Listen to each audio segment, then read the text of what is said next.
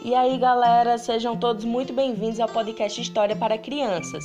Este é o nosso sexto episódio de O Pequeno Príncipe. Vamos à história? Quando queremos fazer graça, podemos mentir um pouco. Não foi muito honesto quando lhes falei dos acendedores de lampiões. Posso ter dado uma ideia falsa de nosso planeta para quem não o conhece. Os homens ocupam pouco espaço na Terra. Se aqueles 2 bilhões de habitantes ficassem todos em pé e um tantinho apertados, como num show, eles poderiam ocupar facilmente uma grande praça pública de uns 30 quilômetros de comprimento por uns 30 de largura. Daria para amontoar toda a humanidade numa pequena ilha do Oceano Pacífico. Claro que os adultos não vão acreditar nisso. Eles pensam ocupar muito mais espaço. Eles se acham tão importantes quanto os baobás. Peçam então aos adultos que façam as contas. Eles adoram números, vão gostar disso. Mas vocês não precisam perder tempo com essa dura tarefa. Seria inútil. Vocês confiam em mim. Uma vez na Terra, o pequeno príncipe ficou muito surpreso por não ver ninguém. Já pensava ter se enganado de planeta quando viu uma espécie de anel da cor da lua se mexendo na areia. Boa noite, disse ele. Boa noite, disse a serpente. Em que planeta vim cair? Na Terra, na África, respondeu a serpente. Ah, então não tem ninguém na Terra. Aqui é o deserto, não tem ninguém nos desertos. Mas a terra é muito grande, explicou a serpente. O pequeno príncipe sentou numa pedra e levantou os olhos para o céu. Será que as estrelas são todas iluminadas para que cada pessoa possa um dia reencontrar a sua? Veja o meu planeta. Ele está exatamente em cima de nós. Mas está tão longe. Ele é bonito, disse a serpente. O que você veio fazer aqui? Tive problemas com uma flor, disse o pequeno príncipe. Ah! exclamou a serpente. E os dois se calaram. Onde estão as pessoas? Voltou enfim a falar o pequeno príncipe. Estamos um pouco sós no deserto. Nós nos sentimos sós também entre a terra, disse a serpente. O pequeno príncipe olhou longamente para ela. Por fim disse: Você é um bicho engraçado, fininho. Mas sou mais poderosa que um rei, disse a serpente. O pequeno príncipe deu um sorriso. Você não pode ser tão poderosa, nem sequer tem patas, nem pode viajar. Posso levar você mais longe do que um navio. Ela se enrolou em volta do tornozelo dele com um bracelete de ouro. Toda pessoa em que toco, devolvo a terra de onde veio, mas você é puro e vem de uma estrela. O pequeno príncipe nada respondeu. Tenho pena de você, tão frágil nessa terra de pedra. Posso ajudar você se um dia ficar com muita saudade do seu planeta. Posso. Ah, entendi muito bem o que eu quis dizer, disse o pequeno príncipe. Mas por que você fala sempre por enigmas? É porque posso decifrar todos eles, disse a serpente, e os dois se calaram. O pequeno príncipe atravessou o deserto e encontrou só uma flor, uma florzinha apenas com três pétalas. Bom dia, disse o pequeno príncipe educadamente. Bom dia, disse a flor. Onde estão as pessoas? A flor certa, certa vez tinha visto passar uma caravana. As pessoas? Acho que existem seis ou sete. Eu as vi há alguns anos, mas nunca sabemos onde encontrá-las. O vento as leva embora. Elas não têm raízes e isso as deixa em apuros. Adeus, disse o pequeno príncipe. Adeus, disse a flor. O pequeno príncipe subiu uma alta montanha. As únicas montanhas que conhecia até então eram os seus três vulcões, que só chegavam à altura dos seus joelhos. E ele costumava usar o vulcão extinto como banquinho. Então pensou: de uma montanha alta como esta, poderei avistar todo este planeta e todas as pessoas. Mas ele só enxergou as rochas bem pontudas. Bom dia, falou então ao Léo. Bom dia, bom dia, bom dia, respondeu o eco. Quem é você? perguntou o pequeno príncipe.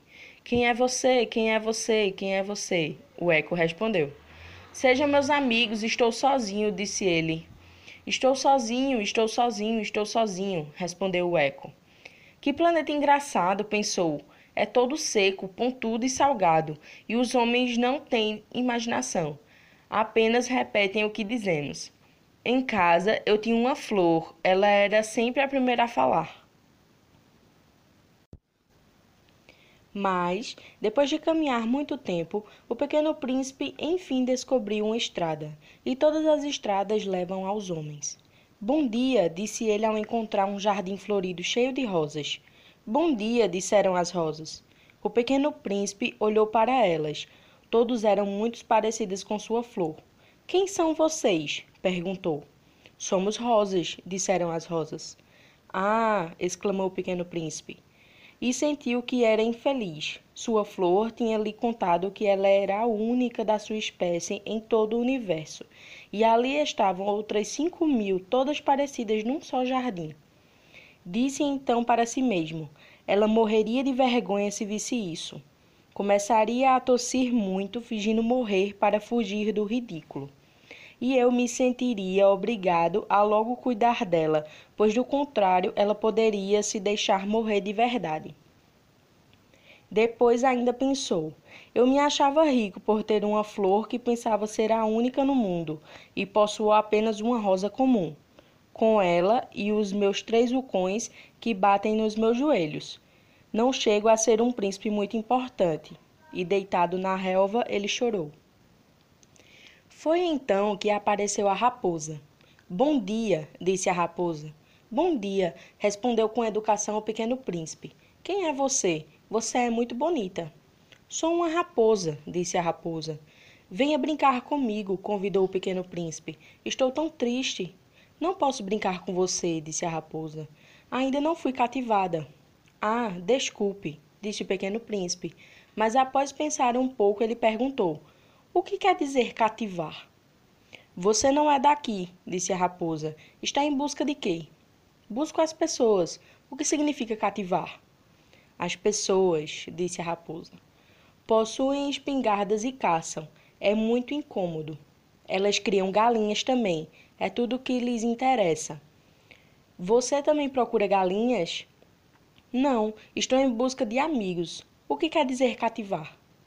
Isso é uma coisa muito esquecida, disse a raposa. Significa criar laços. Criar laços? Isso mesmo, disse a raposa. Para mim, você é ainda apenas um garoto parecido com cem mil outros garotos. E eu não preciso de você, nem você precisa de mim. Para você, sou apenas uma raposa como cem mil outras. Mas, se você me cativar, vamos precisar um do outro. Você se tornará único no mundo para mim e para você eu também serei única. Estou começando a entender, disse o pequeno príncipe. Tenho uma flor. Acho que ela me cativou. É bem possível, disse a raposa. Vemos na terra toda espécie de coisas. Ah, não foi na terra, disse o pequeno príncipe. A raposa pareceu ficar muito intrigada. Foi em um outro planeta? Sim. Existem caçadores lá? Não. Interessante. E galinhas? Não. Nada é perfeito. A raposa suspirou e continuou a falar. Minha vida é monótona. Eu caço as galinhas, os homens me caçam. Todas as galinhas se parecem, assim como todos os homens se parecem. Então, sinto um pouco de tédio. Mas se você me cativar, a minha vida vai ficar como que ensolarada. Reconhecerei um ruivo de passos diferente em todos os outros. Os outros passos me fazem voltar para debaixo da terra. Os seus me chamaram para fora como uma música. Você está vendo os campos de trigo bem longe? Eu não como pão. O trigo para mim é inútil. Os campos de trigo não me dizem nada. E isso é triste. Mas você tem os cabelos da cor do ouro. Será então maravilhoso quando você tiver me cativado. O trigo que é dourado vai me fazer lembrar de você, e passarei a amar o barulho do vento no trigo. A raposa se calou e olhou longamente o pequeno príncipe. Por favor, cative-me. Eu bem que gostaria, respondeu o pequeno príncipe, mas não tenho muito tempo. Preciso encontrar meus amigos e conhecer muitas coisas. A gente só conhece aquilo que cativa, disse a raposa. As pessoas não têm mais tempo para conhecer nada. Elas compram o que já vem pronto nas lojas. Mas como não existem lojas de amigos, elas não têm mais amigos. Se você quer um amigo, é só me cativar. O que tenho de fazer? perguntou o pequeno príncipe. Precisará ter bastante paciência. No início, você deverá sentar-se um pouco longe de mim, assim na relva. Eu olharei você com um canto do olho e você não dirá nada. A linguagem é uma fonte de mal-entendidos. Mas a cada dia você poderá sentar um pouquinho mais perto. No dia seguinte, o pequeno príncipe voltou. Seria melhor ter voltado naquela mesma hora, disse a raposa. Se você vem, por exemplo, às quatro da tarde, desde as três eu começarei a ser feliz. Quanto mais a hora for se aproximando, mais feliz ficarei. Às quatro estarei agitada e inquieta. Descobrirei então o preço da felicidade. Mas se você vem numa hora qualquer, nunca vou saber quando deverei preparar o coração. Nós precisamos de rituais, sabia? O que é um ritual? perguntou o pequeno príncipe. Essa é outra coisa por demais esquecida, disse a raposa. É aquilo que faz um dia ser diferente do outro, uma hora ser diferente das outras horas. Por exemplo, os meus caçadores têm um ritual. Toda quinta-feira eles vão dançar com as moças da cidadezinha. Então, a quinta-feira é um dia maravilhoso. Posso passear até os vinhedos. Se os caçadores saíssem para dançar sem se importar quando os dias seriam todos iguais, eu nunca teria folga. Assim, o pequeno príncipe cativou a raposa, e quando chegou na hora da partida, ela disse: Ah, eu vou chorar. A culpa é sua. Eu não queria lhe fazer mal, mas você quis que eu cativasse. É verdade, disse a raposa. Mas você vai chorar, disse o pequeno príncipe. Vou, disse a raposa. Então você não ganhou nada com isso. Ganhei sim, disse a raposa, por causa da cor do trigo. Em seguida acrescentou: Vá rever as rosas. Você vai entender que a sua é a única no mundo. Quando voltar para se despedir, darei um presente em segredo a você. O pequeno príncipe foi olhar novamente as rosas e disse para elas: Vocês não são de jeito nenhum como a minha rosa. Vocês não são ainda. Ninguém cativou vocês e vocês não me cativaram. Vocês são como era antes, a minha raposa, apenas uma raposa como cem mil outras.